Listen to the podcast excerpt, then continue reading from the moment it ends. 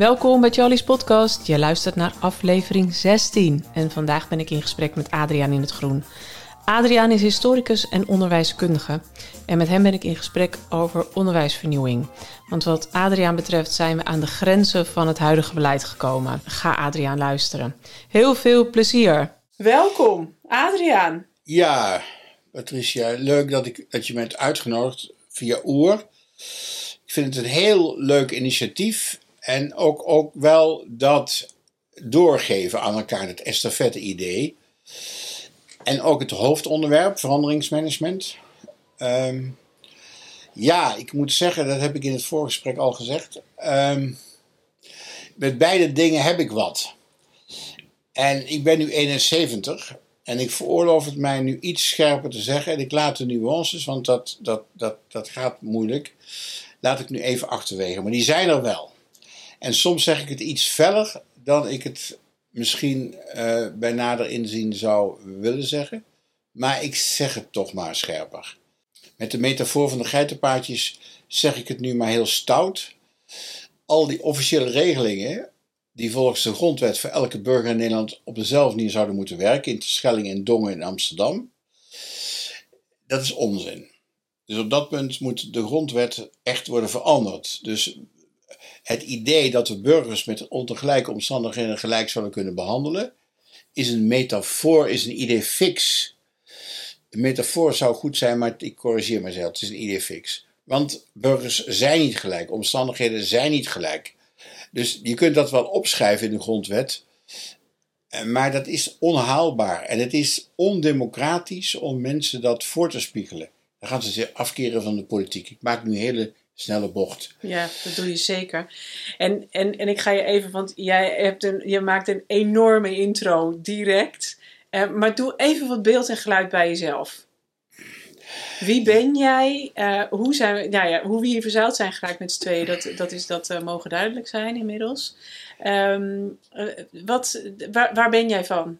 Ik ben van de LTS in Nijmegen, want ik heb ook nog op het internaat gezeten. Ik ben geboren in Dongen als katholiek.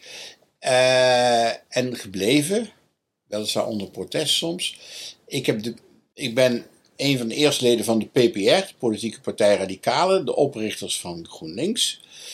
We hadden als politieke partij grote moeilijkheden om naartoe te treden vanwege dus de, de, de, de de absolutistische opvattingen van bijvoorbeeld de communisten uh, in de CPN is daar opgegaan ook. Dat was voor ons heel moeilijk. Maar goed, progressief ging dus in het zuiden, waar ik woonde, van de KVP, waar ik was toen te jong, geen lid van was, uh, ging naar de PPR. En op de LTS, en van de LTS ging ik naar de MTS, bouwkunde. Toen ging ik naar de HTS, bouwkunde. Uh, in Tilburg. En daar heb ik de huizen gebouwd, die staan er nog steeds. Met dat eerste geld heb ik mijn vrouw leren kennen, een Duitse vrouw. Die heeft mijn leven heel erg beïnvloed. Uh, protestants uh, domineesdochter. dat is, we zijn 45 jaar bij elkaar, zoals je hebt gezien. dat heeft grote voordelen, maar ook nadelen met zich, met zich gebracht. Verschillende culturen, heb ik veel van geleerd. Verschillende culturen die net die zogenaamd op elkaar lijken, maar toch heel verschillend zijn. Interessant. Ik denk dat we daar ook veel meer mee moeten. Dat gelijkheidsbeginsel, dat is in principe goed, maar dat is verword, dat is vervreemdend, zou ik zeggen op zijn Duits. Eh, onder, onder dat juk gaan vele, er gebeurt veel ongeluk. Mm dus daar komen we ook met het democratiebegrip. Uh, de meeste stemmen gelden en zo. Dat vind ik allemaal hele lastige termen aan het worden.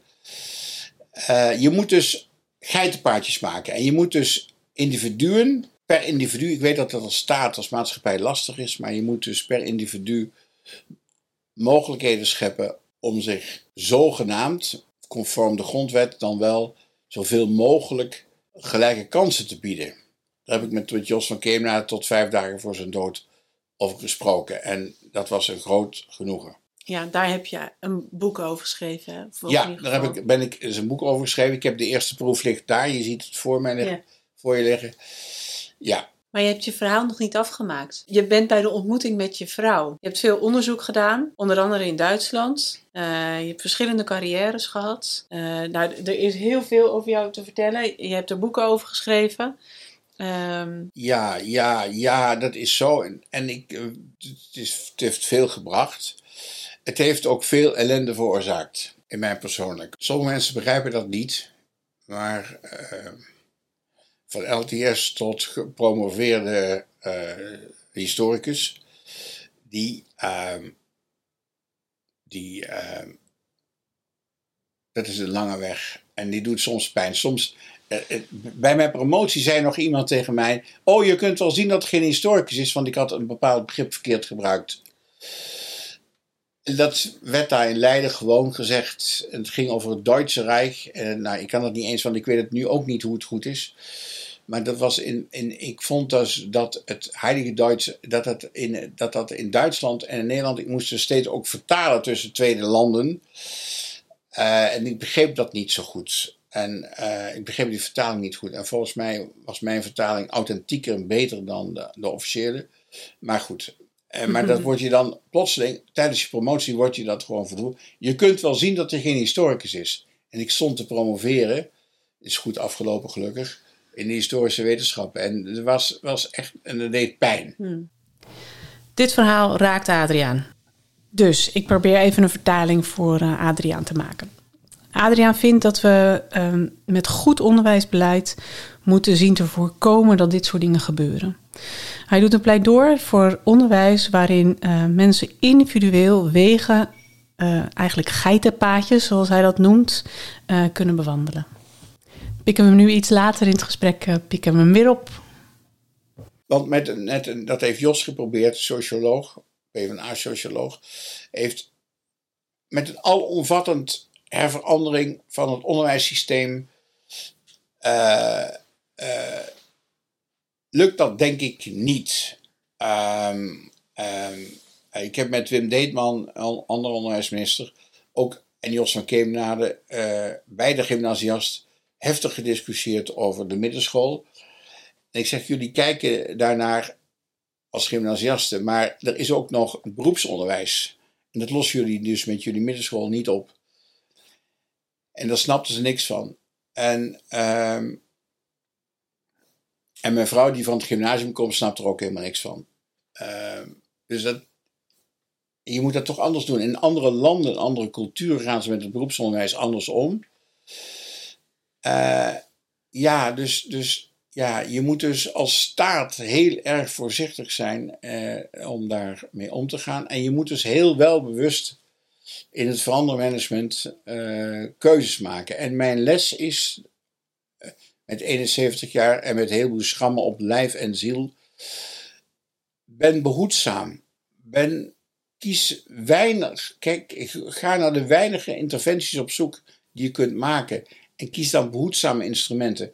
En soms is dus het melk drinken in de basisschool is, en het bieden van een lunch of een ontbijt is belangrijker dan een onderwijsstelselverandering. Mm Want Mark zei het al, uh, en anderen ook, met lege magen is het moeilijk leren.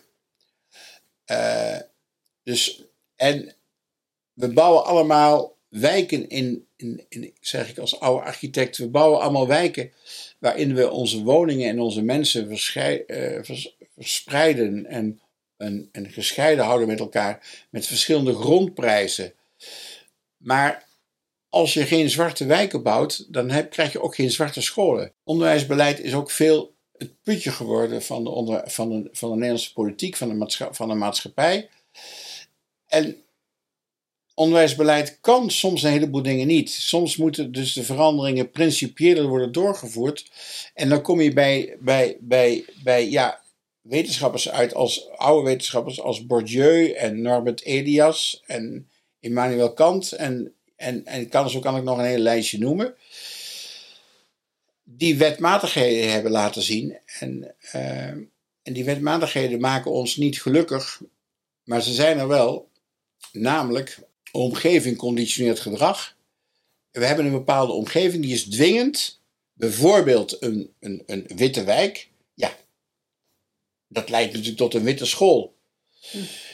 Eh, maar een gedifferentieerde wijk leidt natuurlijk tot een gedifferentieerde school. Dus waar moet je nou beginnen? Uh, dus onderwijsbeleid was in mijn tijd, toen ik op het ministerie van Onderwijs werkte, heb ik ook nog kort uh, zeven jaar gewerkt, uh, was het belangrijkste hoofdstuk in de Rijksbegroting, kost het meest. Maar ja, uh, we waren daar trots op. Maar ja, heeft dat nou het meest effect veroorzaakt? Ik denk het niet. Soms tegelijkertijd werden daar een planologie bewust of onbewust, vaak onbewust, bewerkstelligd, waardoor er zwarte scholen ontstonden. Ja, waar moet je, aan welk touw moet je nou trekken? Ik bedoel, dat zijn dus in het verandermanagement hele belangrijke vragen. En dan moet je leren, leren en ervaringen leren. Dan moet je dus onderzoek doen. Dan moet je dus uh, praktijk en wetenschap met elkaar in samenhang brengen. Dan moet je dus een dual PhD-center voor hebben, wat we in Leiden, dat ik heb mogen oprichten met mijn ervaringen voordat ik met pensioen ging. Uh, werken en promoveren met elkaar in contact worden gebracht. Daar moet je met oude mannen praten, zoals ik met Jos van Keenaan heb gedaan, over onderwijsbeleid. Die, die de moed heeft om terug te kijken naar zijn lange, lange, lange ervaringen. Ook als sociaaldemocraat van. Uh, ja, we hadden de beste bedoelingen, maar godverdorie, het zijn niet allemaal, sommige dingen zijn gewoon niet goed gelukt. En dan kom ik terug naar de wetmatigheden van Bourdieu. Uh, kijk naar kleine dingen. Kijk naar geitenpaadjes. Punt. Je had er een metafoor op. Ja ik, had, ja, ik heb het van Darendorf geleerd. Want anders doe ik net alsof ik um, dat bedacht heb. Darendorf, een geweldige man, Ralf Darendorf. Hij, is, hij was Duitser en daarna Englander. Dat is op zichzelf al heel bewonderlijk, verwonderlijk. En socioloog. En de architect van de Oostpolitiek van Willy Brandt. Dat was niet Willy Brandt, maar dat was Darendorf. Staatssecretaris. FDP bij hem. Darendorf, die heeft het begrip ligatuur weer een nieuw leven ingeblazen. En ligatuur is, ik wist dat als LTS er niet. Ligatuur is een betekent verbinding. Het lijkt ingewikkeld, maar het is het helemaal niet. Je, je doet nu even je handen zo bij elkaar en dan uit elkaar, hè? Ja, ja. het is een verbinding tussen de I en de J. Ja. En de I en de J klinken echt anders. I, J. Maar als je ze verbindt, is het I. Het is weer een hele andere klank. Een hele andere klank. Ja. Nou, en dat is de metafoor natuurlijk voor uh, dat je dus met oude dingen als je ze opnieuw met elkaar verbindt door een ligatuur, nieuw leven kunt inblazen, nieuwe doelen kunt bereiken. En in mijn slothoofdstuk van het proefschrift heb ik daar het begrip universiteit proberen opnieuw te duiden. Namelijk onderdeel van de maatschappelijke society, dat is hetzelfde van de maatschappelijke omgeving. Midden in die maatschappelijke omgeving, maar los van de staat en ook los van de burger, maar middenin, tussenin. Dus die midden in die ligatuur, midden in die verbindingslijn. En nou, dat is een probeersel en misschien is het niet helemaal volmaakt. Maar ik beveel aan dat, dat meer te doen. En we zijn echt, we zien het nu met onze toeslagenaffaires en met allerlei andere dingen. En we zien het vroeger ook met studiefinanciering. En ik geef ook niemand de schuld.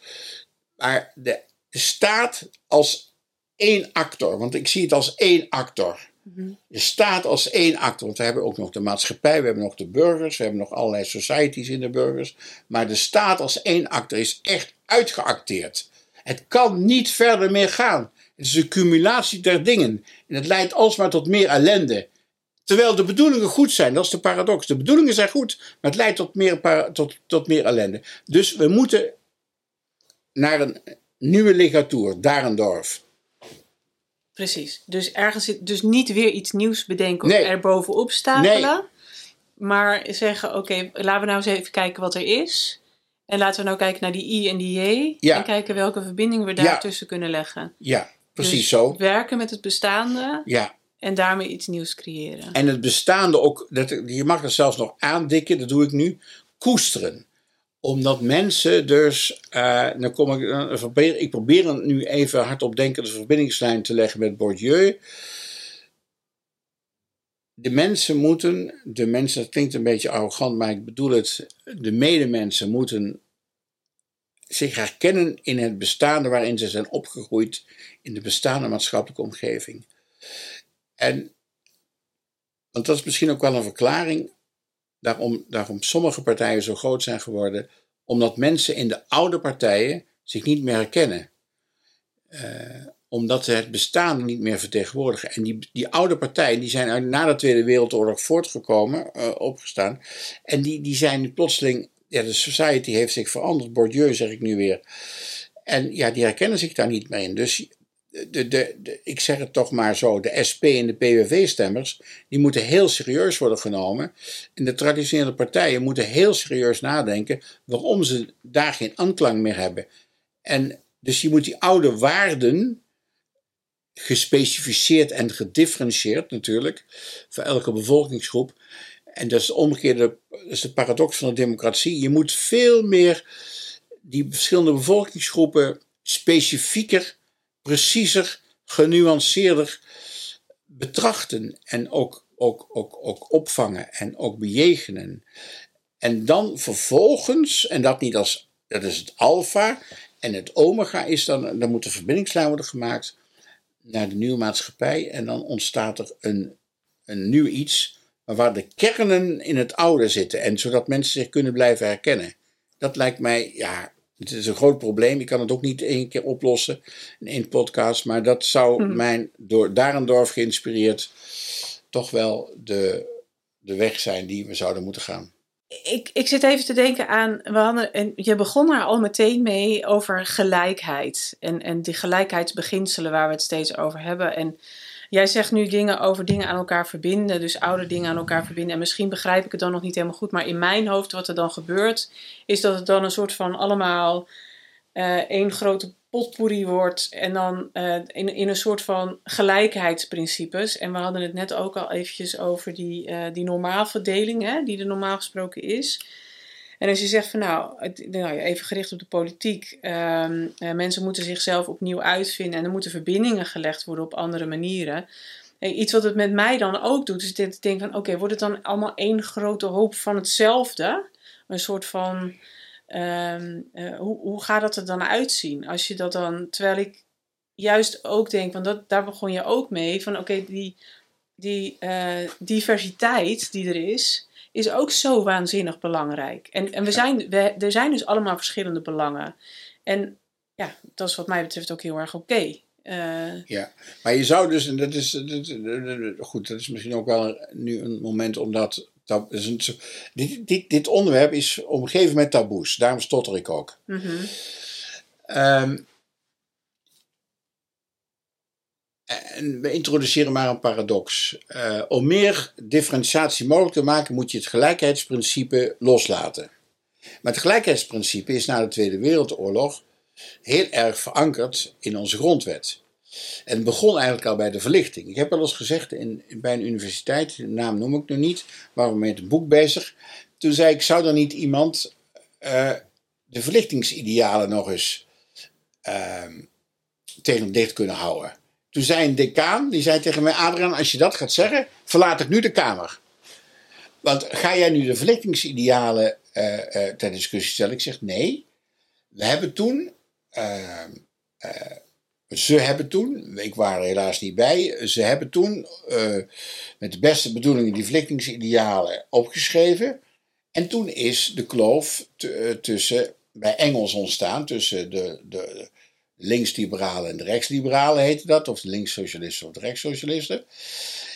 Ja, dat was een toevallige keuze die toen in die maatschappelijke condities, Bourdieu, zijn gemaakt. En ik vind het de moeite waard om nog eens terug te keren naar die verlichtingsidealen, om te kijken of dat nou allemaal nu zo nog goed is. Hm. En ik zeg nu maar even dat dat niet zo is.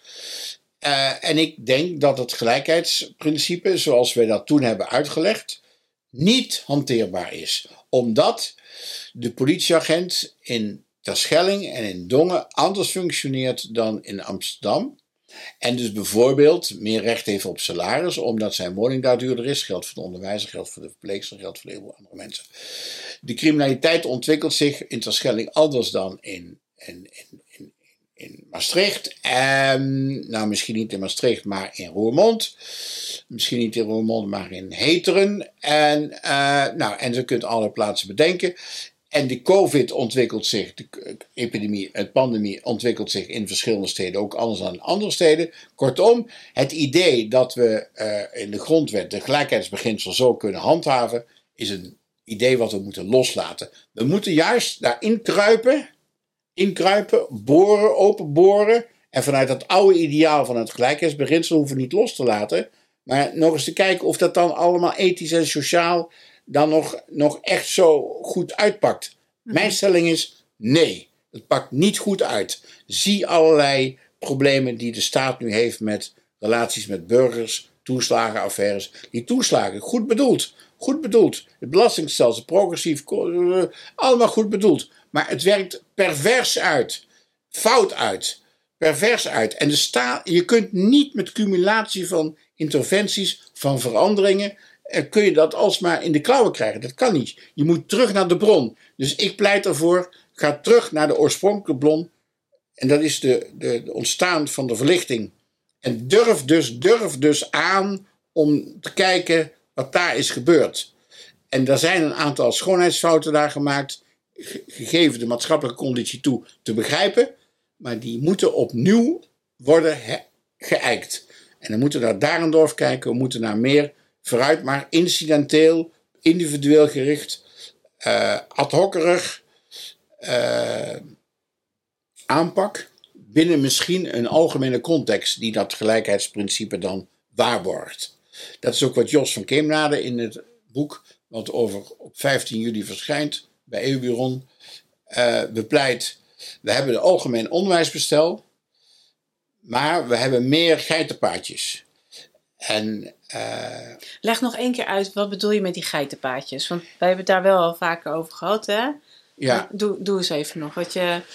Nou, geitenpaadjes, ja, je kunt dus... Uh, ik doe het even aan, aan de hand van onderwijsbestel, omdat ik daar het meest verstand van heb. Mm -hmm. Dus uh, dat gaat van LTS, MTS naar HTS. Lagere technische school, middelbare technische school, hogere technische school, technische hogeschool, nu universiteit. Of van MULO naar MAVO, naar HAVO, dan eventueel VWO naar universiteit. En je zou eigenlijk willen dat leerlingen die zich, of dat weten we inmiddels, iedereen erkent dat ook, verschillend ontwikkelen. De ene is vroeger hoogbegaafde, zogenaamd hoogbegaafde. We noemen dat makkelijk lerende kinderen. Andere zijn later uh, noemen we uh, langzaam lerende kinderen. Het zijn allemaal kinderen die, die afhankelijk van hun condities vroeger of sneller leren. Hebben nog nature-nurture debat, zeg ik nog even voor de luisteraar erbij. Dat, ik, dat heb ik heus wel door. Ik noem dat even in mijn termen de, de keten van de, de, de perfide keten van de, de biografische elementen. Goed, dat hebben we allemaal bij elkaar. En dat betekent, ervoor, dat betekent dat je met een nationaal onderwijssysteem, wat je ook kiest, middenschool of geen middenschool, of uh, later of vroeger naar de, naar de HAVO, of vroeger of later naar de universiteit, of hogeschool, universiteiten bij elkaar. Dat is allemaal goed bedoeld. En dat heeft Jos en Wim Deetman en hebben dat allemaal goed bedoeld. En Arie Pijs. En, maar dat, die, dat redden, daar redden we het niet mee. We moeten dus naar individuele leerwegen. Individuele leerwegen. Daar hebben we destijds in de jaren 60, 70 ook een prachtige oplossing voor gevonden. Een dossioma, commissie de Moor. Elke leerweg wordt in een dossier vastgelegd. Dat iedereen kan zien, oh, dit zijn dus, dus de, dit heeft, hij, heeft hij of zij gedaan. Nou, dus individuele leerwegen met dossierma's, dat zijn de geitenpaadjes. En de geitenpaadjes zijn hele snelle weggetjes door het hele ingewikkelde grote, grootse onderwijssysteem, waar je dus als individuele leerling kunt doorheen wandelen. Ja, maar, je, maar je dus ook een soort diagonale of, ja, uh, diagonaal, of horizontale je, lijntjes kan maken. Want dat is volgens mij ook wat het is. Hè? Je loopt dus een pad, je maakt al heel vroeg in je leven maak je bepaalde keuzes en daarmee ga je een ontwikkelpad in. En dat betekent dat je eigenlijk al heel snel een aantal dingen uh, niet meer kan doen. Nee, en, en we hebben daar in Nederland één groot probleem. Patricia, we hebben daar één groot probleem. Namelijk dat het beroepsonderwijs wordt veronachtzaamd. Het beleid wordt gemaakt door gymnasiasten. Hmm. En ik heb er een heleboel in mijn omgeving, directe omgeving. Die wordt begeleid door gymnasiasten. En die behandelen het beroepsonderwijs echt stiefkinderlijk. En ze hebben er helemaal geen verstand van. En dat is typisch, dat is wel een Nederlands probleem. Want in andere landen, buiten Nederland.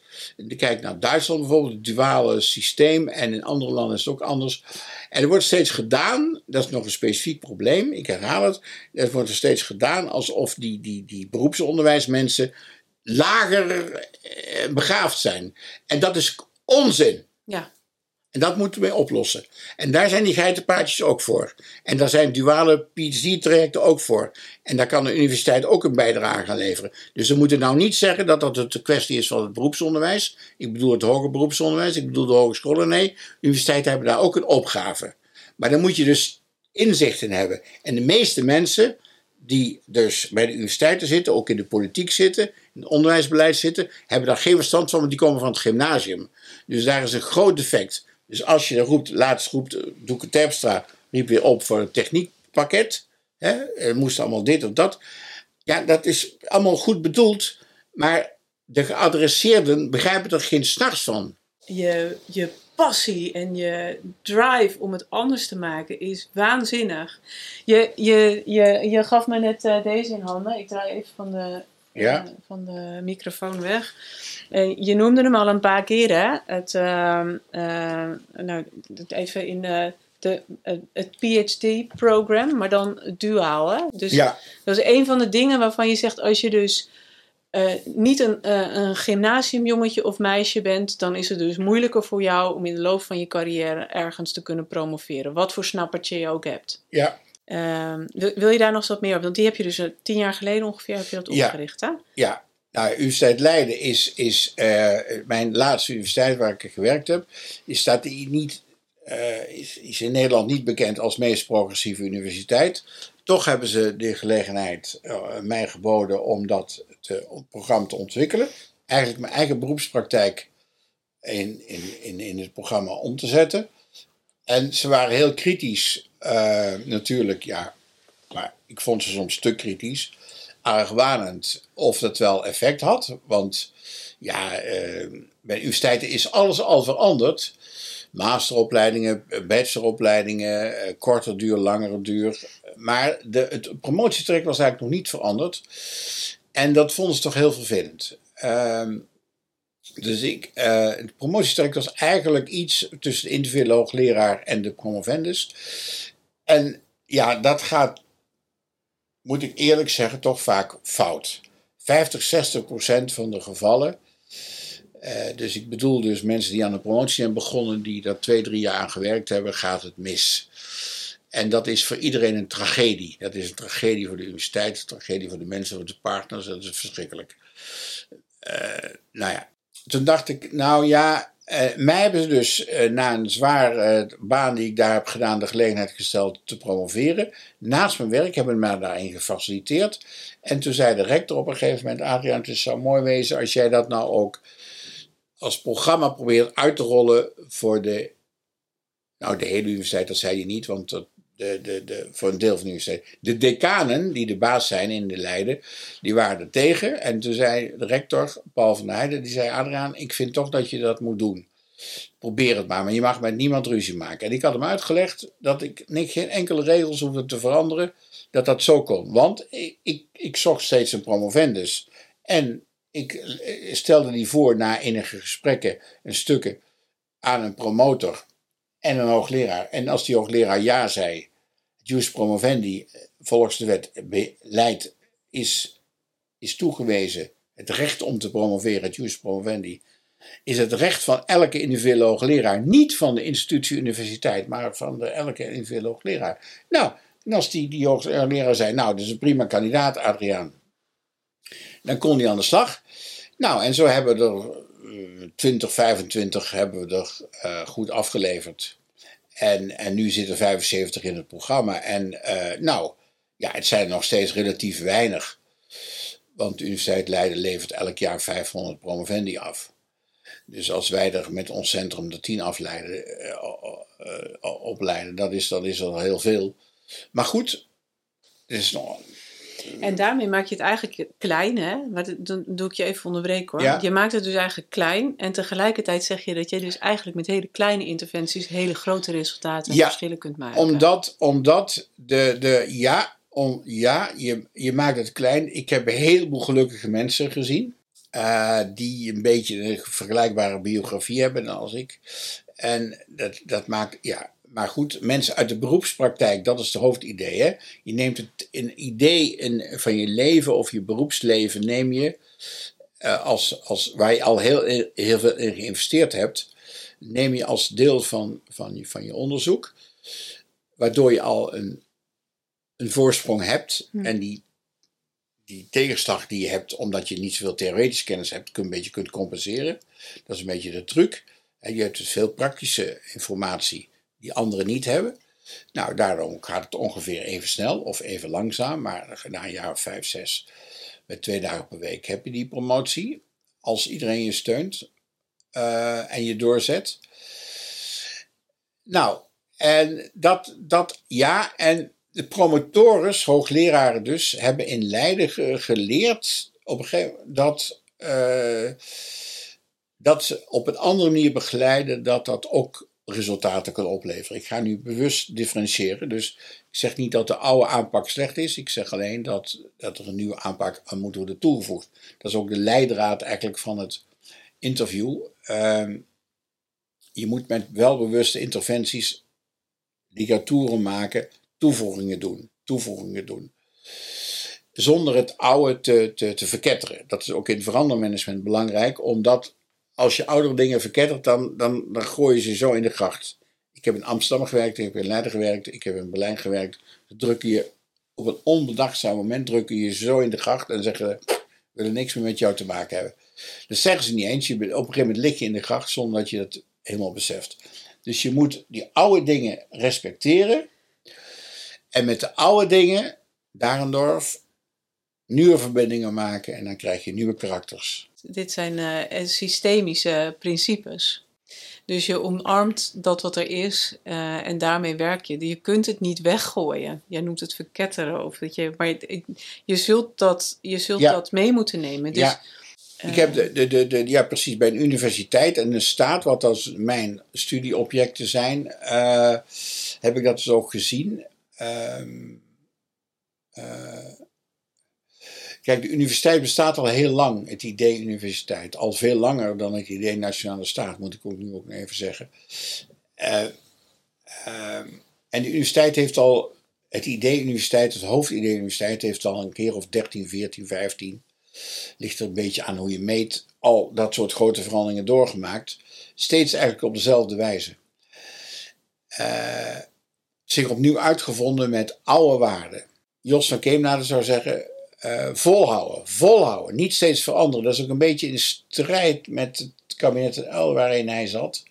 Waar alles snel moest veranderen. Dat was natuurlijk ook het tijdsbeeld nu. Je moet een uh, ook dat is een paradox. Uh, je moet lange ontwikkelingslijn hebben en de moed hebben, geleerd door onderzoeksevaluaties, om tussentijds te veranderen. En dat is een, dat is, dat is een, dat is een, een dun koord. Maar zodanig ook dat je oude partners, ik maak nu de verbinding met, met Bourdieu, de maatschappelijke omgeving, je begrijpen. Uh, en je kunnen volgen. Uh, en het kunnen accepteren. En, en, en, en misschien maken daar vele oude partijen, ik bedoel mijn oude partij PvdA, ik bedoel mijn oude partij GroenLinks, uh, daar, um, ja, die begrijpen dat niet voldoende. En dan komen dus de, de, de, de SP en de PVV komen dan om en die krijgen ook nog het woord populistisch mee. Ja, Vox Populi. Hè? Dus luisteren naar het volk. Dat is haast een, een koesterwoord. Dat moet je haast koesteren. Maar ja, en je weet dus wel, daar hebben we het in het voorgesprek over gehad. Als je daar dieper over nadenkt, kom je ook aan de grenzen van de democratie. En dus bepleit ik, laat ons nou de ontstaansgeschiedenis van de verlichting nog eens zorgvuldig bekijken. En erkennen, één, dat is één. Twee, erkennen dat we daar door de context gegeven goede beslissingen hebben genomen, toevallig. Maar die goede beslissingen waren toevallig door de maatschappelijke context van de tijd gegeven. En ik, ik, ik vermoed, ik heb het niet onderzocht nog, maar ik vermoed dat de maatschappelijke context van nu leidt tot andere keuzes. Andere keuzes in de relatie tussen staats en burger. Andere keuzes in verandermanagement. Andere keuzes wat de universiteit daarin zou kunnen betekenen. Andere keuzes wat het individu daarin zou kunnen betekenen. Eén slotwoord. Adagium, gelijkheid. Ik pleit ervoor om dat los te laten. Dus ik, ik weet dat ik nu vloek, maar ik doe het met opzet om te provoceren. We moeten het gelijkheidsbeginsel loslaten, opdat we het opnieuw hervinden. Ja. Maar gaat het dan niet uiteindelijk niet om gelijkheid, maar juist om ongelijkheid, maar wel om gelijkwaardigheid? Ja, dat zijn, ik wil je niet, dat zijn Ja. woordspelletjes. Eh, eh, nee, Ja? ik, ik ga er even niet in mee, Patricia. Nee.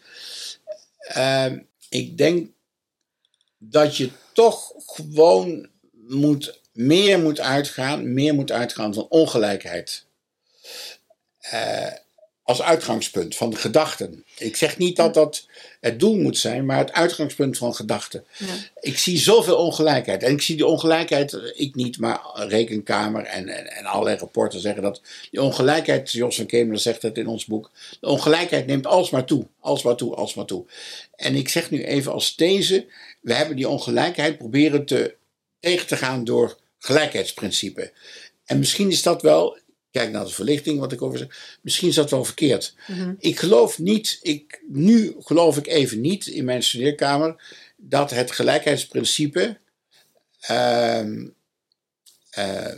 bereikt kan worden door ongelijkheid tegen te gaan. Door, door zo, dat is te, te gemakkelijk gedacht. Dat als hoofdprincipe aanvaard ik dat.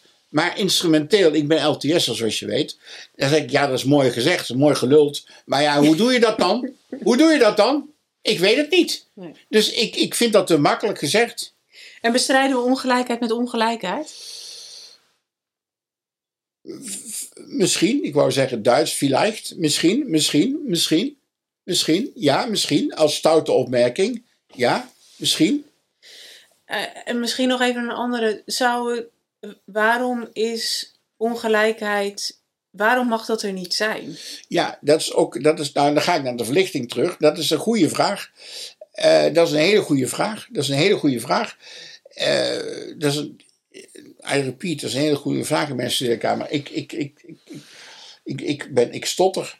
Ehm, je zou dus, misschien is het uitkomst van die analyse van die verlichtingsprincipes, hoe dat in het begin is gegaan, is wel dat je dat los moet laten. Eh, en misschien, ja, ik vind, ja, misschien moet je ook veel meer diversiteit, laten we een ander woord gebruiken. Eh, en misschien komt West-Europa daar ook wel uit zijn, uit zijn, uit zijn eh, hoe heet dat, beklemmering, beklemmering heet dat op zijn Duits. Beklemmer, uit zijn, ja,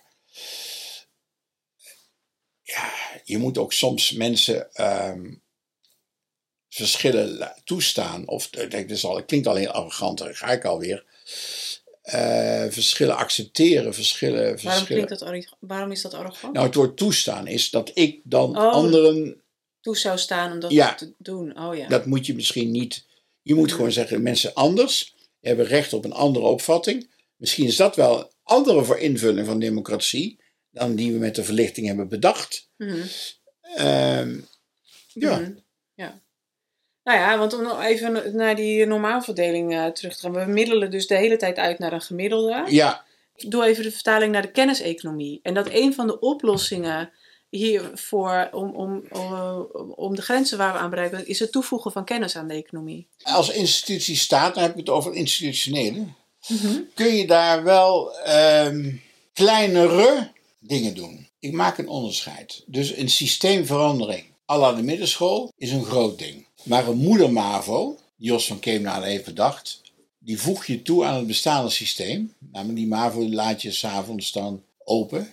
En dat kan een enorm effect hebben. Hij zegt in ons boek, ik vind het jammer dat ik niet met hem heb afgemaakt. Hij zegt, misschien had dat wel een groot effect, die moeder MAVO. Nu is het allemaal opgegeven, allemaal ondergebracht. Weer zo'n staatsingreep. Met de beste bedoelingen in de ROC's. Ook achterstandsonderwijs en allemaal ondergebracht in grote conglomeraten.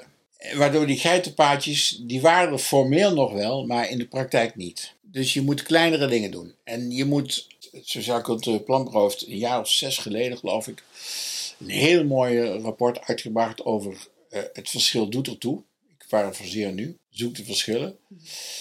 Die vertrok vanuit het verschil. En misschien moet je dat meer doen. Dus meer vertrekken vanuit het verschil dan meer vertrekken dan vanuit het algemene. Van iedereen, hè, gelijke kansen en zo. En ja, dus dat is een beetje vloek in de kerk, maar ik, het gaat natuurlijk om die gelijke kansen. Maar die gelijke kansen ehm, zijn niet zomaar bereikbaar, omdat die individuen uit verschillende omgevingen komen. En we weten dus inmiddels dat Bourdieu en anderen hebben gezegd dat de maatschappelijke omgeving, en Jos van Keemna legt het ook uit uh, in ons nieuwe boek, dat die, dat die, uh, die maatschappelijke omgeving zo dwingend is, wettelijk, uh, ontstaan door de verschillen in de maatschappij, of de maatschappij, maatschappelijke verschillen die werken door in de klas, om het maar heel huiselijk te zeggen. kun je misschien ook, misschien beter, effectiever, ik weet het niet, vertrekken vanuit het verschilpunt, in plaats van te vertrekken vanuit het maatschappelijke gelijkheidsprincipe. Ja, maar dan is er nog iets wat mij betreft. Want dit, dit gaat er. Ehm, even, hè. Um, wij, wij doen alsof een soort van gelijke kansen uh, gaat over. Uh, dan maak ik hem ook, sla ik hem ook even plat, hè. Uh, gaat over zo hoog mogelijk onderwijs. Ja. Of zo, uh, alsof dat een soort van ultiem doel is. Ja, zeker. Zeker, dat zou ook, veel meer, moeten worden, zou ook veel, veel meer moeten worden gerespecteerd. En uh, dat is ook een kritiek op, en Jos ziet dat zelf in, Jos van Kimna ziet dat zelf in. Dat is ook zijn kritiek op het onderwijsbeleid, dat het te veel eenheidsworst werd. Dat heeft de VVD toen uh, luid en duidelijk verkondigd. Dat was niet, niet de bedoeling. Maar uh, nee, je moet meer vanuit de verschillen gaan en uitgaan. En, en kijken wat voor verschil je kunt maken voor elk individu. Dat mag ook, hè. Soms wil een individu helemaal niet. Die wil liever postduiven fokken in plaats van naar de avondschool gaan voor timmerman. Ja, dat mag ook. Wie bepaalt nou eigenlijk of wat goed? Dat is toch prima? Eh, daar, ons, ons, ik, ik, ik maak nog even een grapje. Ja. Ons democratisch beginsel, gefundeerd in de, in, in de verlichting, vindt dat dat zo is. De, de, eh, ik, ik ga post, dat heb ik meegemaakt in mijn dorp. Ik ga postduiven kweken, Adriaan en jij gaat naar de avondschool. Ja, nou, en ik, ik ga liever postduiken kweken. Nou, en ik verdien er ook geld mee, want de avondschool kost geld. En uh, ik duid maar even iets anders vanuit een ander perspectief. De, de grot van Plato. Uh, ik kijk maar even iets anders naar het democratiebeginsel.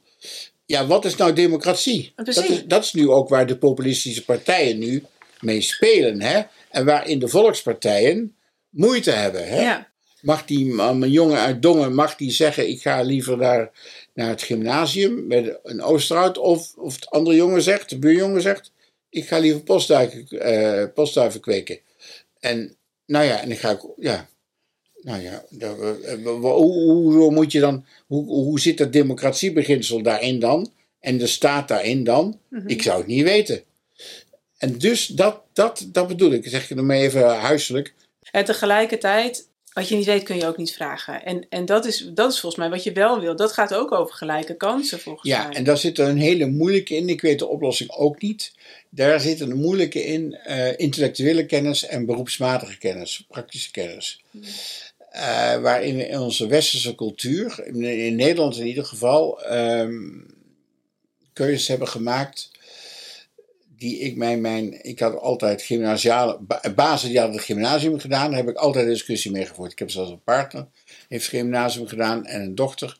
En eh, nou, die, ja, een dochter begrijpt het wel, maar de, de rest niet. Gewoon niet. Niet. En ja, ik kan het ook niet uitleggen. Ik weet het ook niet, de oplossing.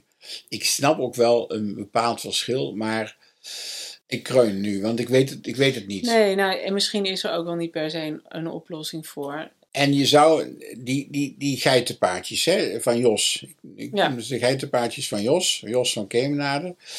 Uh, je moet door het systeem, welk systeem je ook bedenkt, het onderwijssysteem of zelfs het maatschappelijk systeem ook daarna, moet je allemaal van die verbindingswegen maken. Dan moet je mensen dus ook eigenlijk uitnodigen om daarover Ja. na te denken. Ja, en ik heb het genoegen gehad eh, als LTS'er om de Universiteit van Amsterdam en de Universiteit Leiden, eh, Leiden zoals ook conservatief bolwerk, te werken en te mogen werken. En ze hebben mij kansen geboden en, en ze hebben me laten promoveren daar. Nou, het kan wel dus, maar de opoffering is, dat merk je ook aan de stem en het voorgesprek, de opoffering is heel erg groot. En dat zou je willen verminderen. Dat zou je dus willen faciliteren als staat of als society of maatschappij. Dat dat iets minder moeilijk gaat. Ja. Nu hangt het af van individuen en van individuele werkgevers. Dus kijk het duaal PhD-programma. Mhm. En de andere voorbeelden. En hoger onderwijs voor ouderen bijvoorbeeld. En dan de moeder MAVO van Jos Ja. van Kemenade. Het kan allemaal wel. En je moet misschien in, qua verandermanagement meer geloven in praktische, vroeger noemden ze dat bij ons een verschrikkelijk woord, ad hoc oplossingen. Zogenaamde ad hoc oplossingen. Individuele oplossingen. Dan in systeemoplossingen. Want in systeemoplossingen zijn we niet zo goed. Nee, want dan wordt het ook weer een eenheidsworst. Dan moeten we iets bedenken wat voor Ja. allemaal werkt. Ja, en dat, dan, dan kun je altijd iets verzinnen van iets functioneert niet, of, of dat gaat niet goed, of zus niet, of zo niet. Ja. Nee. En je moet dus dan meer, en je moet dus meer, eh pleit nog een keer, lees nog, le- laten we nog een keer het rapport van het Sociaal Cultureel Planbureau lezen over de verschillen. Je moet meer vertrekken vanuit de verschillen. En Paul Snabel heeft daar hele verstandige dingen over gezegd. Was de- destijds directeur van het Sociaal Cultureel Planbureau. Het rapport is door iemand anders geschreven natuurlijk, die heb ik nou niet paraat, maar het rapport is de moeite waard. Vertrek vanuit de verschillen. Dat vind ik ook een hele mooie afsluiting, eh, Adriaan. Ik heb nog één laatste vraag voor je. je weet me. Aan wie wil jij het stokje overdragen? Ik wil het stokje overdragen aan Merel Hemmers Visser. Die is nu directeur van de Hersenstichting. Daardoor was zij, daarvoor was zij directeur van Lezen en Schrijven. Ze was mijn management trainee. Ik heb veel van haar geleerd. Zij was ook een MAVO-meisje. En ze heeft daarna via alle omwegen de Universiteit Utrecht taal, algemene taalkunde gedaan. En het is, belangrijk is, belangrijk is, belangrijk is dat zij bij, nu bij een stichting zit die tussen de staat en de burger zit. En probeert daar op eigen manieren dingen te doen waarvoor je vroeger zou kunnen zeggen dat is iets van de staat of dat is iets van de burgers. Nee, dus probeert een nieuwe ligatuur te ontwerpen. Dat is wat zij doet in de praktijk. Ik wil je heel hartelijk bedanken, Adriaan. Dat ik bij je mocht zijn. Wat een, wat een rijk en een wijs man ben jij. Dank je wel.